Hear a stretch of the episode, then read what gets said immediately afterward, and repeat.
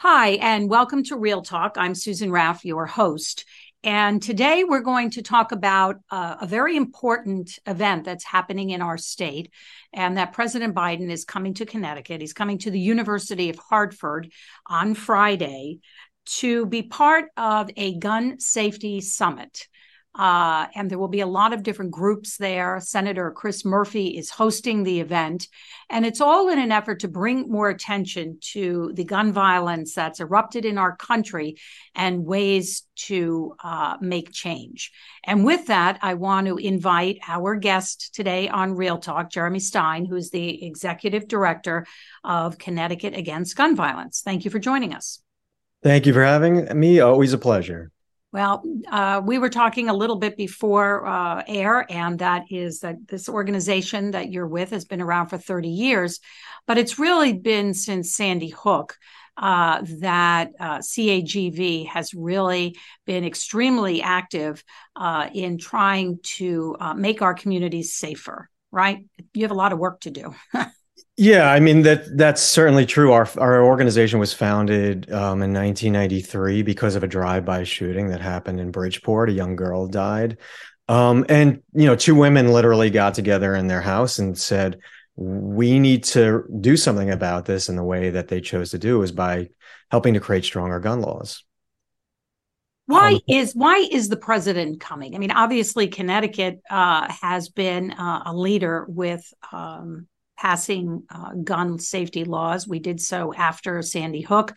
And then most recently, this legislative session, which takes, uh, you know, which takes, um, makes uh, open carry uh, ban on that. Uh, it closes the loophole on assault weapons. So Connecticut is is out front when it comes to these laws. Is that one of the reasons? Do you think that uh, and that the president is coming to Connecticut? Well, I mean, the other thing that Connecticut has done um, over the years is we've been a real leader on this issue. Um, you know, there hasn't been a lot of activity in Congress, and you, you know what what happened with this bipartisan safety act um, was that it was really the first piece of gun violence legislation that this country has seen since the Clinton administration. So I think it is important to recognize that this was a, a major victory, but also I think it is important to make sure that we are focusing on state efforts. This past year, Connecticut passed one of the most comprehensive gun safety leg- pieces of legislation uh, since Sandy Hook, um, and there's many things in that that are going to help to reduce gun violence. Right. And what passed in Connecticut is being called the most sweeping gun laws uh, since uh, Sandy Hook. And there was bipartisan support. Um, there was compromise on it. I know there were some controversial provisions making it 21 to buy a firearm that was taken out. So whatever passes, certainly uh, in Washington, has to be, you know, uh, bipartisan to, to some degree. Uh, I know Senator Chris Murphy has made this his uh, fight, if you will uh, in Washington. He had a lot of uh, success uh, with the legislation that passed in the House, uh, which expands um, some of the laws that Connecticut has, uh, red flag laws, which allows uh, the courts and police to intervene if they feel someone is unstable and to uh, take guns away. Um, so there are a lot of things that he's doing. He's the host of this, uh, but there will be hundreds of people at this gun safety summit. Can you tell me who's going to be there uh, on Friday? Yeah, my understanding is that there's going to be um, uh, representatives from all organizations or that, that exist around the country. Um, we're going to see people from Brady, um, Giffords, Sandy Hook Promise, um, which obviously is local. Um, but we're also expecting advocates from other state groups as well to attend this. Um, and you know, this we're hoping that this truly is a summit. Um, the other thing that you know, the other groups that are going to be there, um, you know, are going to be those groups that do community violence interruption and intervention. Um, and so, and we're very grateful that they are part of this, and they should be a part of this.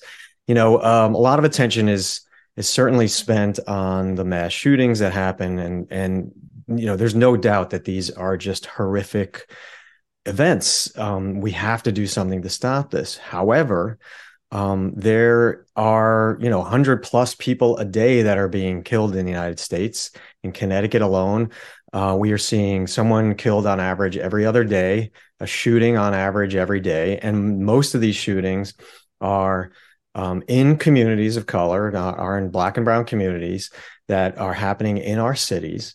Um, and this is this needs to have have a lot of focus um, as well as the the suicides that are happening by firearm. Um, that this these are two areas that we hope um, draws a lot more attention than it has in the past. And I think before a lot of these mass shootings, and let's face it, I mean, there have been so many for such a long time, but people weren't as focused on what was happening in our inner cities. They didn't live there, they weren't as concerned about it. Uh, but it does affect us. And the fact that there are more guns on the streets uh, than people now. Uh, and these communities are really held hostage by gun violence. We're seeing kids uh, killed.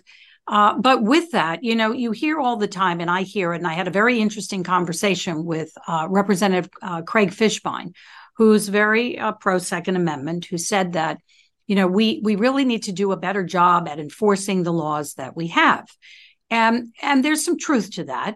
Uh, and part of actually the legislation that passed in Connecticut does uh, increase penalties for repeat offenders. So I think there's an effort for that, but I think many people would like to see us be more proactive than reactive. I mean, you can penalize people, you can um, have better security in our schools, but the reality is, if we don't do a better job uh, before the shootings happen, then we're going to continue to have them. Agree? Absolutely. I mean, I I just spent the last couple of days in Chicago, and I was with many survivors. Um, you know, many um, women, mostly women, mothers, um, who had lost children in a city where there is much more gun violence than Connecticut. And we talked a lot about root causes. Um, you know, what can we do to help communities? What can we do to um, address the root causes of gun violence? Why, especially young people, are um, resorting to to gun violence in some of these cities, and how do what do we do to to interrupt that? But also at the same time, we need to concentrate on what we need to do to increase the quality of life um, for a lot of people. Um, firearms now, you know, firearm death is firearms are the number one cause of death in this country for children. Right, um, children are dying from guns more than cancer, more than motor vehicles. Um, this is a true public health crisis, and just um, you know saying we're going to to increase penalties or we're going to throw more people in jail is is not working. It has never worked, and it is not not the only solution. We need to make sure that we're talking about um, things like reentry, uh, education, mental health, housing, and, and you know, housing is a huge problem in this country, and you know things that will increase quality of life will also reduce gun violence. Right. And the legislation the safer safer communities act that passed in congress does include more money for uh, mental health services and it's a multifaceted or multi-pronged approach but it's interesting i think in some way whether we've become desensitized to some of the violence that's happening in our country and i'll give you an example so my daughter recently went to israel and people said oh aren't you afraid that she's going to Israel? There's so much there. I said, you know, she's probably more likely to get, get killed in a mass shooting uh, than in Israel, or maybe even hit by a car. I mean, you know, so I think that in some way we just haven't really recognized the danger that this presents. And maybe people if it doesn't it hasn't happened to them that they don't. But at this point we are starting to know people who have been involved in these mass shootings whether it's at a school whether it's at a grocery store. Uh, we are impacted. These are the people who live in our communities. Yeah i mean i was talking to dr shapiro from St. Francis Hospital last week, and we were talking about the fact that gun violence is the number one killer of children in the United States. And what he told me is he said, Look, right now, there are so many people that have experienced gun violence that you either have experienced gun violence yourself or you know somebody that has. That is the statistic that we're dealing with right now. Um, you know, one of the one of the other things I want to point out, which you mentioned earlier, this bipartisan act, this um, safety act that passed last year in Congress, um, you know, there's really two important aspects of it. One you mentioned earlier, which is the red flag law, the extreme risk protection order piece of it. you know the other part of it is a is a funding stream for community violence interruption cvi strategies but you know that that um, funding for not only the implementation but the enforcement of red flag laws which is is a very vital part of this. This is an important law that will remove guns from uh, a situation where there is is imminent harm right? Likely to happen. And so where someone is in crisis and they are thinking about taking their own life um, the fact that they have access to a firearm um, increases their likelihood of taking their own life of completing suicide to about 90%. So it's almost always successful if you have access to a firearm. So making sure there is um, a break in that access. So there is um, either a cooling down period or there is a prohibition on that access can save lives. And we know for every about 10 times that this law is utilized, it saves at least one life. Right. I'm not sure why that law is uh, controversial at all. I mean, if the argument is that, you know, uh, f- from those who are pro gun, say that you know uh, it's mentally ill people are the ones who are committing these crimes and if that's the case uh, then why not take a pause and it's not permanent necessarily. It's a temporary suspension and if there is nothing wrong then you can get your weapon back. I'm not sure why that's controversial. But with that uh, what do you hope happens on friday and where do you think uh, you know the president uh, sits on this and in Connecticut and the impact that he might have in his visit. Well, I hope this becomes a focal point for what we need to do in this country. Um, you know, we have some of the strongest gun laws in in Connecticut, um, some of the strongest gun laws in the country, if not the strongest gun laws right now after the passage of House Bill 6667. Um, and as a result, we have some of the lowest gun death rate in the country. We know strong gun laws work. However, um, we can't do this alone. Um, there are guns that are coming in from outside of our state, from mostly from states that have weaker gun laws. There are guns coming from places like Maine that have very weak gun laws. And so those states with weak gun laws, and and and the same thing is happening in, in Chicago. A lot of the guns that are coming into Chicago aren't originating from Chicago. They're coming from those states outside of Illinois that have very weak gun laws. And so um, what we hope happens is that this is you know is an example for um, the need for stronger gun laws that people will follow the connecticut model um, and that we will see some action you know if not in congress if not by executive action then maybe we will see some action in some of the 50 states um, that can replicate some of the things that Connecticut has done. And and like you said, some of these laws aren't really controversial. Um, we have one of the strongest safe storage laws in Connecticut now after this session. And safe storage is something that responsible gun owners practice, right? Store your weapon when it's not in use so that someone, children, prohibited people, dangerous people don't get access to it, whether, you know, or that someone accidentally discharges the weapon, which we saw in Kristin Song's family with Ethan Song.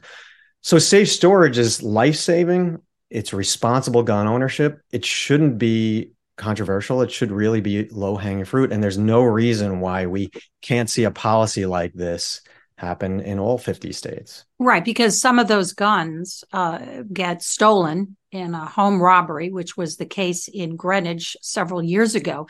And that gun was used to kill uh, this woman's parents who owned a gun store in Fairfield. So that happens. And before I let you go, um, you mentioned to me that you recently met uh, with the uh, legislator who was kicked out of the General Assembly uh, for taking a stand on gun violence. And I heard him speak recently and saying that it's going to be the young people of today that are really going to rise up and make a change. Tell me about your conversation with him, and do you, do you agree with that?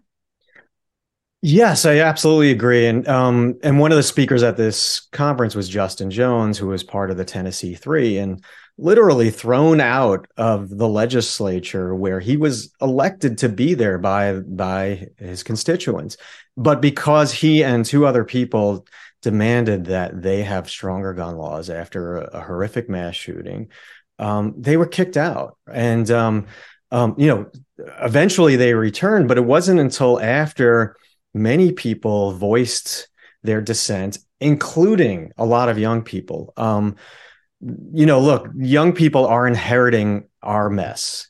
Young people are the ones that are living in the lockdown generation. You know, young people, including, you know, my own children, grow up where they have to practice drills in their schools on how to not be killed by a mass shooter. How have we possibly let this happen in, in our country? So, you know, we have failed to to prevent um, our children from experiencing this. We have failed to to keep them safe, and we need to do a lot better. And and we're trying, but we can't do it alone. And it is the young people. We saw this after Parkland. We saw this massive swell of, of activism, mostly from young people that that marched on Washington, marched on Hartford, marched in, in cities all over the country, and demanded that they be provided a safe place, a safe haven in this country. And we owe that to them. I think that's a good place to leave it uh, for now. Um, I know you'll be at the uh, event, the Gun Summit on Friday. I will see you then. I think there were a lot of people will be speaking, and I hope uh, you know it brings about change because I think we all want a safer community and where we live, right? Absolutely, our our lives depend on it. Yeah, Jeremy Stein from the Connecticut Against Gun Violence. Thank you so much for joining us, and we look forward to having you back on our show again. Susan, thanks for having me. Thank you. Thank you for listening and watching, everybody.